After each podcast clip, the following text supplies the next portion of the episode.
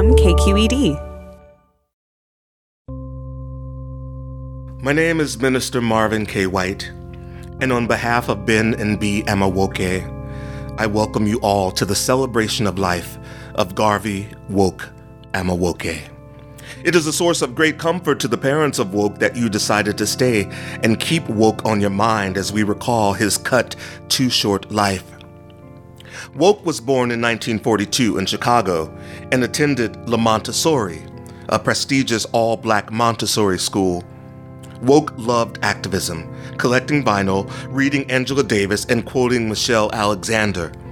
Woke was a viral sensation but never learned to monetize his wokeness, but he loved him some Erykah Badu. True story. I remember Woke telling me over kombucha, I'm so woke that I once convinced the manager at Office Depot that manila folders and colored paper are racist descriptions and that instead he should use folders of color and paper of color. Next, he asked why number two pencils had to be black lead. I think the best my conscious black ass could do was choose brown sugar over white sugar for my oatmeal. For me, it was all about the low hanging fruit coast and staying kinda like woke. Scripture says, you see, Adam had ribs. You see, then God gave Adam the itis. Then Eve, from out of nowhere, took one of Adam's ribs off his plate. And then Eve helped herself to the apples that God set aside for God's pie. And then Eve asked God for salt for the first time.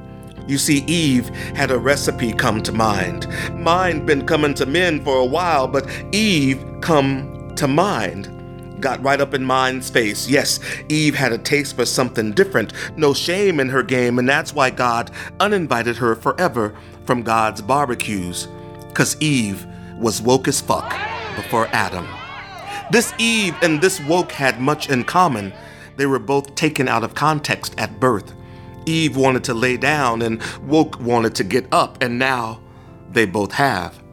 But here's the thing that woke knew. When you wake up from the dream and your fist is still clenched and raised above your head, is when you know that you fight in the spirit of white supremacy and state violence on a whole nother level.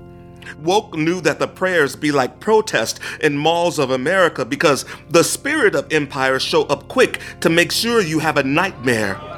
Being woke means staying awake even in your dreams and knowing that white supremacy is a witch that rides your sleeping body to do her bidding. Let us pray. Lord, help us to root out the spirit of restlessness in black people's sleep. Help us name everybody and everything, ancestral and contemporary, family or foe, who doing dirt on that astral plane. Record and share their demon's name, Lord, so that we might fight back. Amen. Woke. Thank you for all that you came into this world to do and all that you gave us. And as we say to you now, now fleek, now bay, now yes, and hot, on sleigh, on laid, on no tea and no shade. To the top of the porch, to the windows, to the walls. Now sashay away, Stacy dash away, dash of salt away all. Amen. For me, this concept of woke died the moment people began to think of woke as a destination. Woke has pretty much been synonymous with that thing some well meaning white people do. There's a type, those who have read some books or done some activism, and now they think they've got it all figured out. They believe they have the best intentions, but in the end, their actions do more harm than good. I'm Tanya Mosley, and on this episode of Truth Be Told, how do you deal with well meaning white folks who just don't get it? Dear Truth Dear Be Truth Told. Be Dear Told. Truth Truth Be be told, I need your help. there is so much conversation about racism and sort of discrimination in America that gets wiped away because it because the premise on which it's centered is like, well, it wasn't it, it's not happening out of animus, right? Meet Gene Demby. We brought him in as our wise one. He's the co host of the NPR podcast Code Switch. And it's like, okay, they don't make it no less racist. And so I think there's something about the whole notion of um, being well intentioned that is like uh, sort of a, a way to derail real, like messy conversations about race because intentions don't matter, effects do. Gene is a really good listener. We hung out at a conference once and he let me talk his ear off. So, in this episode of Truth Be Told, Gene is going to help me answer two questions on the topic of well meaning white folks at home and at work. Our first question comes from a woman we're calling Woke at Home. Dear Truth Be Told, I'm an Afro Brazilian woman writing to you from New England. My white boyfriend's family is super politically engaged. They fight for equal rights and, living in Georgia, are almost obsessed with fighting racism. I sure appreciate them as allies, but they keep talking about people of color as they, always third person, as if they don't realize I am sitting right there that they are describing my people and my experiences with little regard for my psychological safety, or even considering that the trauma runs much deeper when it's personal. I haven't been able to talk to anyone though about this. I guess I fear it will end up being a value judgment. What should I do? How should I approach this? Gene, help. Whew, that sounds like a lot. I um, know. Um, uh, so there it seems like a few different things here, yep. right? Like, um, it sounds like, um, uh, is it safe to say that this family is an all-white family, right? Like, yes, they're all-white right? family. Okay. Um, Tanner Colby wrote a book a couple years ago called "Some of My Best Friends Are Black," and he was just he was like, I live in Brooklyn at the time. Uh, I voted for Obama, and everyone was really proud of themselves. That they voted for Obama in, in, two, in 2008, and he's looking around. He's like, "Yo, None do any of us actually know any black folks? Like, do we right. know any black people in real life? He was from Alabama, like from outside of Birmingham. Yeah. Like, I don't know any actual black folks that I'm cool with. I mean, Chris Rock had this joke about like he was like, "Yo," he's like, "When I say friend, I mean somebody who you have over for dinner." You know what I mean? Right. Like, absolutely. Have they been in your house? All black friends have a bunch of white friends, and all my white friends have one black friend we always joke about this idea called race inflation. Like that person ain't really a friend. Right. That person is like a person like you talk at work sometimes, and he that person is conveniently inflated into friends. That's your neighbor you know down the street. Yeah, say exactly. hi when you're like cutting grass. Exactly. right. I mean, we talk a lot on Code Switch about like social spaces, right, and the way the social spaces are made up. Um, and there was a study a couple years ago by this dude who um, I'm a big fan of, uh, named Robbie Jones. He works at um, the Public Religion Research Institute, and they do these big public opinion surveys, and they just sort of ask people questions about the way they live their lives, right? And um, they ask this very sort of straight ahead question, like they ask people to sort of list their closest friends, right? What they found was that like 75% of white people have no non-white friends mm-hmm. in their close mm. social circles, mm-hmm. right? And his point was sort of at the time was that um, one of the reasons that Ferguson seemed like uh, really visceral for so many people of color and black people in particular, and why it seemed like why there were so many white people like, wait, what is everyone talking? Why is everyone so upset? Was like because we're talking about two completely different sets of experiences, and that's true even of well-meaning white people. You know, at the heart of Woke at Home's question is that she's not feeling seen. They're so passionate about black people's rights and lives, and I never see a person of color in their house. Like that really bothers me. Like you don't have black friends. You don't. You know what I mean? I just just don't understand how it's almost like water and oil.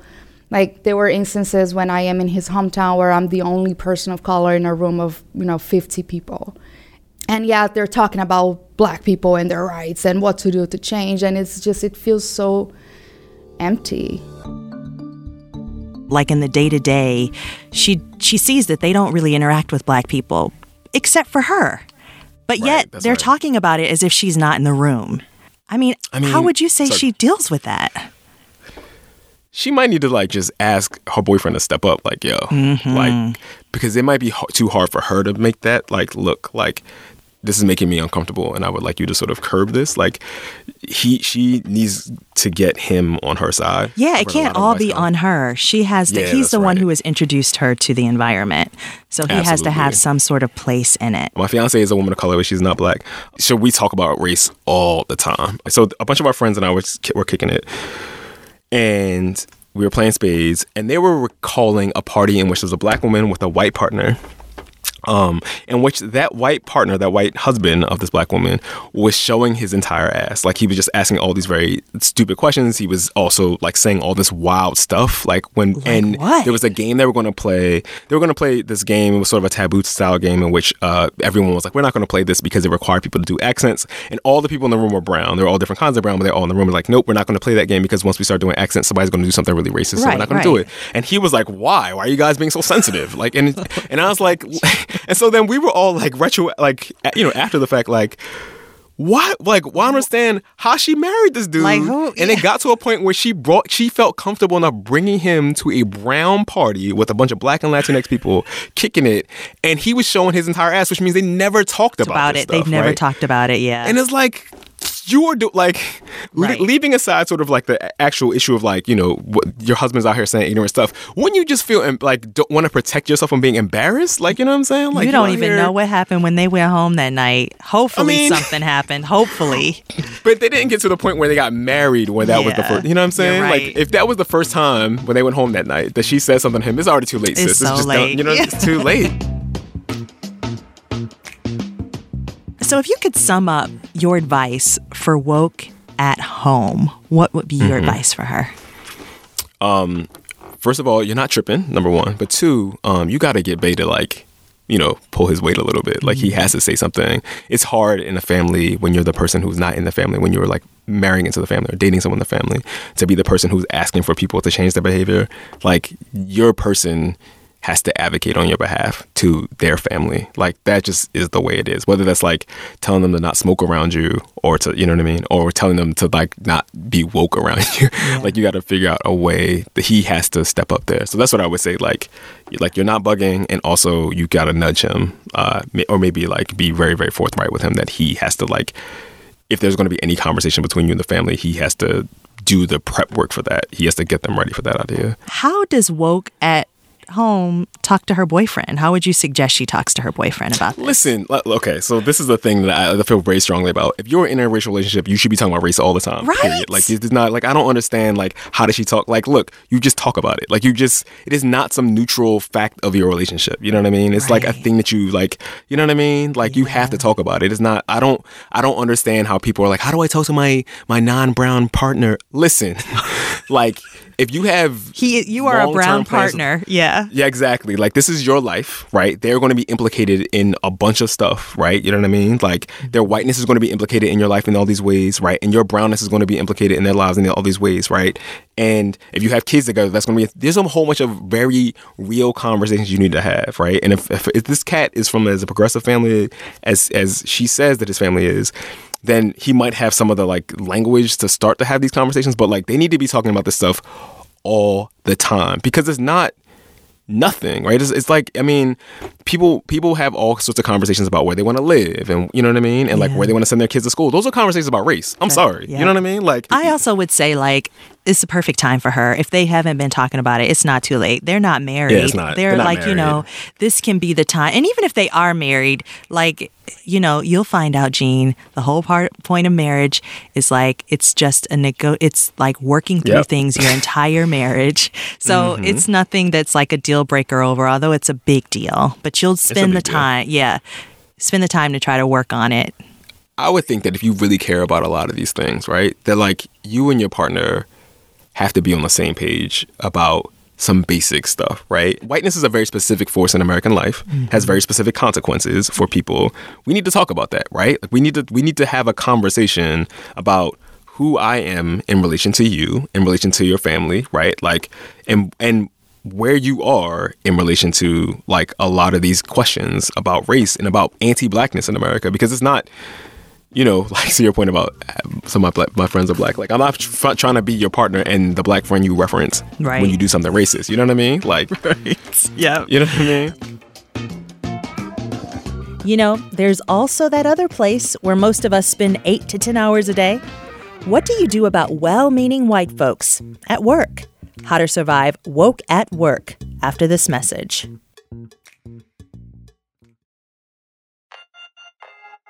Our next question comes from Woke at Work, a woman of color who works in a majority white office. as a black woman, it's an onion. of challenges that could be anything from how do I ask if I can be invited to a meeting that I should have been invited to but was not. Um, or it could be anything that is like, how do I get my voice in on something that I own, that I'm leading, um, that pretty much kind of blocks me out uh, from the get go. Woke at Work is talking about passive aggressive behavior. And you know, that can sometimes feel like gaslighting. It makes you ask yourself, do I belong here? And in a white majority space, that's always about race. I realized I wasn't being myself when I found myself silencing myself in meetings, in um, spaces where I thought that I could provide valuable insight. Um, and I had to really sit back in that when I first felt myself kind of uh, subconsciously disciplining myself and censoring myself. Um, I it it took me a, a minute to kind of digest that of like why did you do that to yourself? Dear truth be told how do i retain my truth my boldness my unapologeticness while working in a passive aggressive white majority space? All right Gene I was going to ask you to go first. I was very curious. I mean, um, you are a black woman. Yeah. Uh, you work in public radio. So yeah. Yeah. you're working in majority white spaces, and public radio is famous for being, uh, you know, nice. I would take stock in thinking about like my understanding of the dynamics of the room, of my teams, mm-hmm. of the people that I'm working with. And I hate to say it, but that like people care about you, when you care about them, you have to like do all of this extra emotional work with all the people mm-hmm. that you're mm-hmm. working with and thinking about the dynamics and their place in the company, their place yep. on the team, and then strategically work through that to make sure that you are being seen, that you're being heard, and you're being seen and heard by the right people so mm-hmm. that your your ideas can be amplified and also kind of like being intentional with that, like building allyship with people you might see on your team that you're like, okay, I know that they're they're acting this way because they're vying for someone's eye or they want a particular space on a particular project. And so thinking about ways that you can be allies where they're amplifying you and you're amplifying them. But I first want to acknowledge for her that it's really painful and it's hurtful when you work hard and you're in these situations and then you're just being ignored. Like yeah. that's a lot of bur- that's a big burden and it takes you it actually like hinders you from doing your best work ultimately because you're carrying Absolutely. that emotional burden. So and you don't yeah. often know like what it's a like you know, like like is it is it is it because I'm the black person in this room? Like I mean, it yep. feels it feels very viscerally like okay, this uh, people are not engaging with me in the way in which they're engaging with other people. Yeah. And this is the thing that makes me different from other people. Is this what this is about? Right. You know what I mean? And then you have to do all this sort of like, you know, reckoning with that or you know what I mean? And and how do you feel about that? And like, you know, and there's obviously no way to just ask somebody like, yo. Mm-hmm. right, because that changes the dynamic completely. So we all know like the the sort of the drawbacks of her speaking up like forcefully, right? And then being like, oh, she's the angry black lady, right? Mm-hmm. But there's also no benefit from not speaking up either. You know, it's sort of the, the sort of the rough situation she's in. Like she she says that she feels like she can't be unapologetic and she can't speak up, but I mean, she almost has no choice, right? I mean, right. she could either suffer in silence or suffer like having spoken her truth. You know, I mean, yeah, yeah. And you know, with all things being on the table, with all of those, with her trying all of those steps, if she's still feeling at the end that like it's about race, she needs to mm-hmm. document it. And she needs to mm-hmm. then, at a certain point, go to HR and make it be known. If it is something that is overt and blatant at a certain point. I think you're right. I think, and you know, I mean, Tanya, you know this. Like, so many people of color leave organizations because of stuff like this. You know yeah, what I mean? Like, yep. I mean, I don't want to be like, listen, like, even if you end up moving the needle a little bit, like, you, this is going to be uphill battle all the time, and maybe you need to find a different, you know, like a different place to do to apply your trade, you know, mm-hmm. and to like, mm-hmm.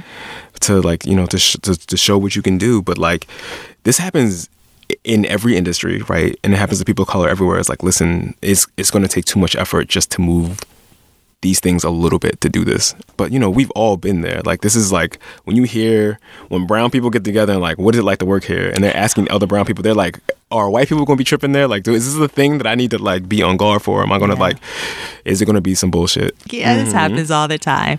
Has this? Yep. Do you have a story? Has anything ever happened to you in your career that's far enough out that you could bring up? Listen, I ain't trying to blow up no spots. no Uh, spots but- here. I'm trying to blow up no spots. But I mean, I'll say this that like every newsroom I've ever been in has been overwhelmingly white. These are dynamics that are true in like in every newsroom, in almost every place in corporate America. But like, man, like the stuff that people have said that I can't repeat, and it's like some of them were well-meaning white folks, like we talked about, um, Yeah. and some of them were like, this is the kind of thing that I can't even go report because no one will believe me. You know what I mean? Mm. Ugh. You bring up a really good point, though, because like if we all, this is the, the sad truth. If we all took this on and went to HR about the things that have happened over the course of our careers, like this would probably change the trajectory of your careers because we'd be going to HR about things that then we'd be fighting this battle in a way Yep. that like changes your ability to be able to thrive in organizations. That's Yep. just like a fact. Yep. Yeah. Like to be brown in a corporate space is to have to swallow a bunch of stuff. You yeah, know? yeah. The other thing with woke at work is that this, and I know how she feels. Like she talks about being silenced. That has to mm-hmm. carry over outside of life, like every, outside of work. When you get home, you're ranting, like we said, to your friends or your family. Like, what self care tips would you give her? And what are some self care things you do for yourself um, so that you can kind of survive and thrive? I mean, this is hard for me. Uh, I will admit this, but I think it's also it's like this is hard for a lot of people, not just black folks or or people of color, but like work can take up so much of our lives, right? That like it becomes maybe too central to our identity sometimes, you know. And so like sometimes our sort of aggravations with work or sort of our the things that frustrate us about work can like spill out into like, all the other parts of our lives. And to the extent that any of us can sort of partition those things off, and I know that that's like easier in some jobs than it is in others. Like we should actively endeavor to like you know what I mean? Like, I mean, and they actually act, like actively be like, "This is my weekend. Yep. What we're not doing this weekend is talking about work." You know what I mean? Yeah. Like, uh, like what we're what we're doing is all the other things that edify us, and you know, whether that's watching The Office, Yep. a binge watching The Office, or or old episodes of Living Single, or or hanging out with your family, whatever. Like, or reading gossip magazines. That's me. exa- listen, I'm whatever it is, reading magazines. what magazines, like physical magazines, glossy yeah, magazines. Really, absolutely. Really? I That's what love, you're doing? Yes, I love it. It's not the same when you're laying in bed and you're like got a tablet or something. You got to have like Right, the real exactly. magazine. But you run too, right? Or Yeah. Oh my God. yeah. That is total therapy, right? Oh man, it's it's the only time I like am guaranteed not to be on Twitter. um, Because you can't run and be on because you can't run and be on Twitter. I mean, you could, you might get hurt, but like you know, I mean, I just, I mean, there's so I I found it to be incredibly like important to my sanity. There's so many, especially if woke, woke at work is like a young person like starting a career. There's so many people like who are just like young millennials and like like who are like living in a sort of like slow rolling depression. You know what I mean? Yeah, Because like just of the, because carrying around all this stuff. You know. Um, and like I mean, like I honestly like like I started seeing a therapist two months ago. That's been like incredibly. I cannot. I mean, it's really it's, Has- it's it can be life-changing? cost prohibitive. It has been like the after the first session with my woman with my therapist, black woman, it was very helpful. Like it was like immediate. Like I felt.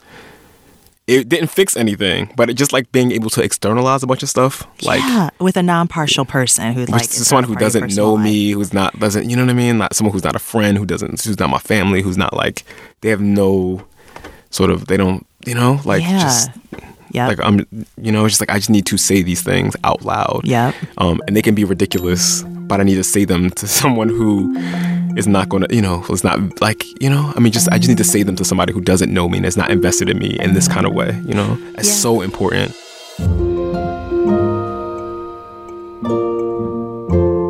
The folks at Another Round, their podcast, yeah. um, when it was around the the dearly departed another round, they used to always talk about you know like go go to therapy, Yep. take your medications, call your mom. You know what Yeah. I mean? Like Yeah. just drink your water. Like you know what I mean? Like there's like very simple things, but like um, therapy is the hardest thing on that list, but it's like m- like maybe the most sort of important. You know what I mean? I used to love when they say invest- drink your water because you know my mom would always say to me, "Have you drank water? Have you?" She still says that today. Have you drank drank water water?" today? Yeah.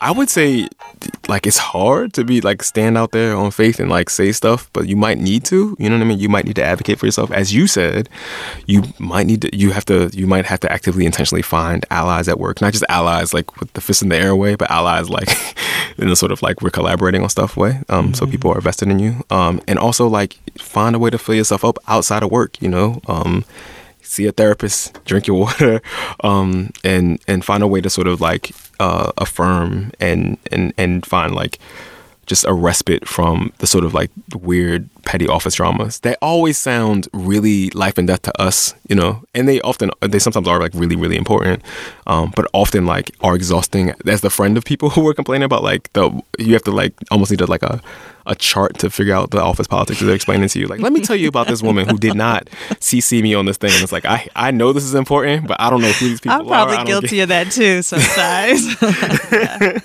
I'm like, wait, so what? What? Who is this person? Oh, that was you. Like, yeah. Yeah. I mean, consider like, is this a space you want to be in? You know, Yeah. is this the kind of professional space you want to continue to invest time in? But if it is a thing, whether or not you decide to stay there or not, look for like, talk to it, find a therapist. You know what I mean? Like, it, it might help you think through some of these big questions about like how you can be your most authentic self, even if it's not at work.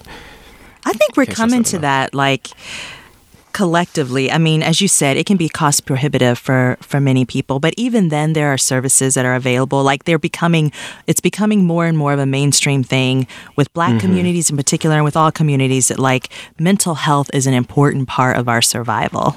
And like taking care of your mental health, seeking out a therapist.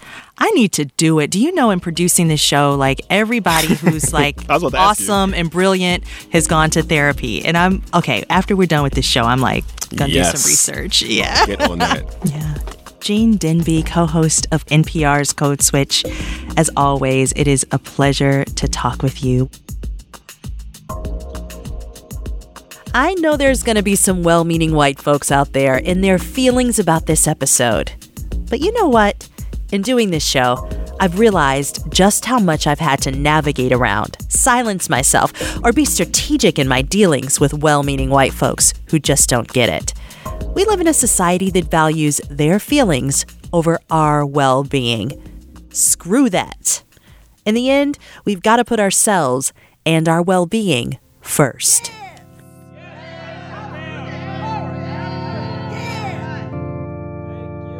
Ashes to ashes, dust to dust. Woke, you will be missed, but your memory will carry on in memes, SNL skits, and the internet.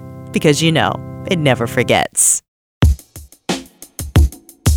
Hey, this conversation isn't over yet. I want to hear your well meaning stories and some of your solutions. Just add us at Truth Be Told Show on Twitter. It's a for real party over there, y'all. And speaking of parties, I'd love for you to join us in person for a live taping of our show. It's in Oakland, California on June 13th, and it's gonna be lit. For tickets, head to kqed.org/events. Can't wait to see you there. On our next episode of Truth Be Told, before we even know who we are and what we want out of life, women are expected to mother, to ultimately be mothers. And for women of color, there are these added pressures. how are we going to do this and who's going to pay for everything? The pressure as a Latina from my extended family, you couldn't be a mother if you were a slave. As a woman of color, should I become a mother? That's next time on Truth Be Told. This podcast was produced by Christina Kim and edited by Sandhya Dirks. Our sound engineer is Enrico Benjamin. Thanks to KQED's head of podcasts, Julie Caine, KQED's managing editor for news, Vinnee Tong, executive editor of news, Ethan Lindsey, and chief content officer, Holly Kernan. A special thanks to Reverend Marvin K. White, who wrote that amazing woke eulogy for Truth Be Told. Truth Be Told is funded in part by a grant from the California Wellness Foundation, with a commitment to diversity, equity, and inclusion. The Foundation's vision is for every resident of California to enjoy good health and experience wellness. And while you're listening on Apple Podcasts, NPR One, YouTube, or wherever you get your shows, please take a second to leave us a review and a rating. It helps other people find our show. Thank you. Truth Be Told is a production of KQED in San Francisco. I'm Tanya Mosley. When you hear the word woke, what comes to mind for you? Uh, so it was a time, you know, back in the day when Erykah Badu was saying it, everybody was like, oh, it was just like a, you know, Stay a sort of, yeah. Mhm. yeah, sort of joking, like, you know, I'm not, but like talking about this idea of like being aware and conscious or whatever, you know.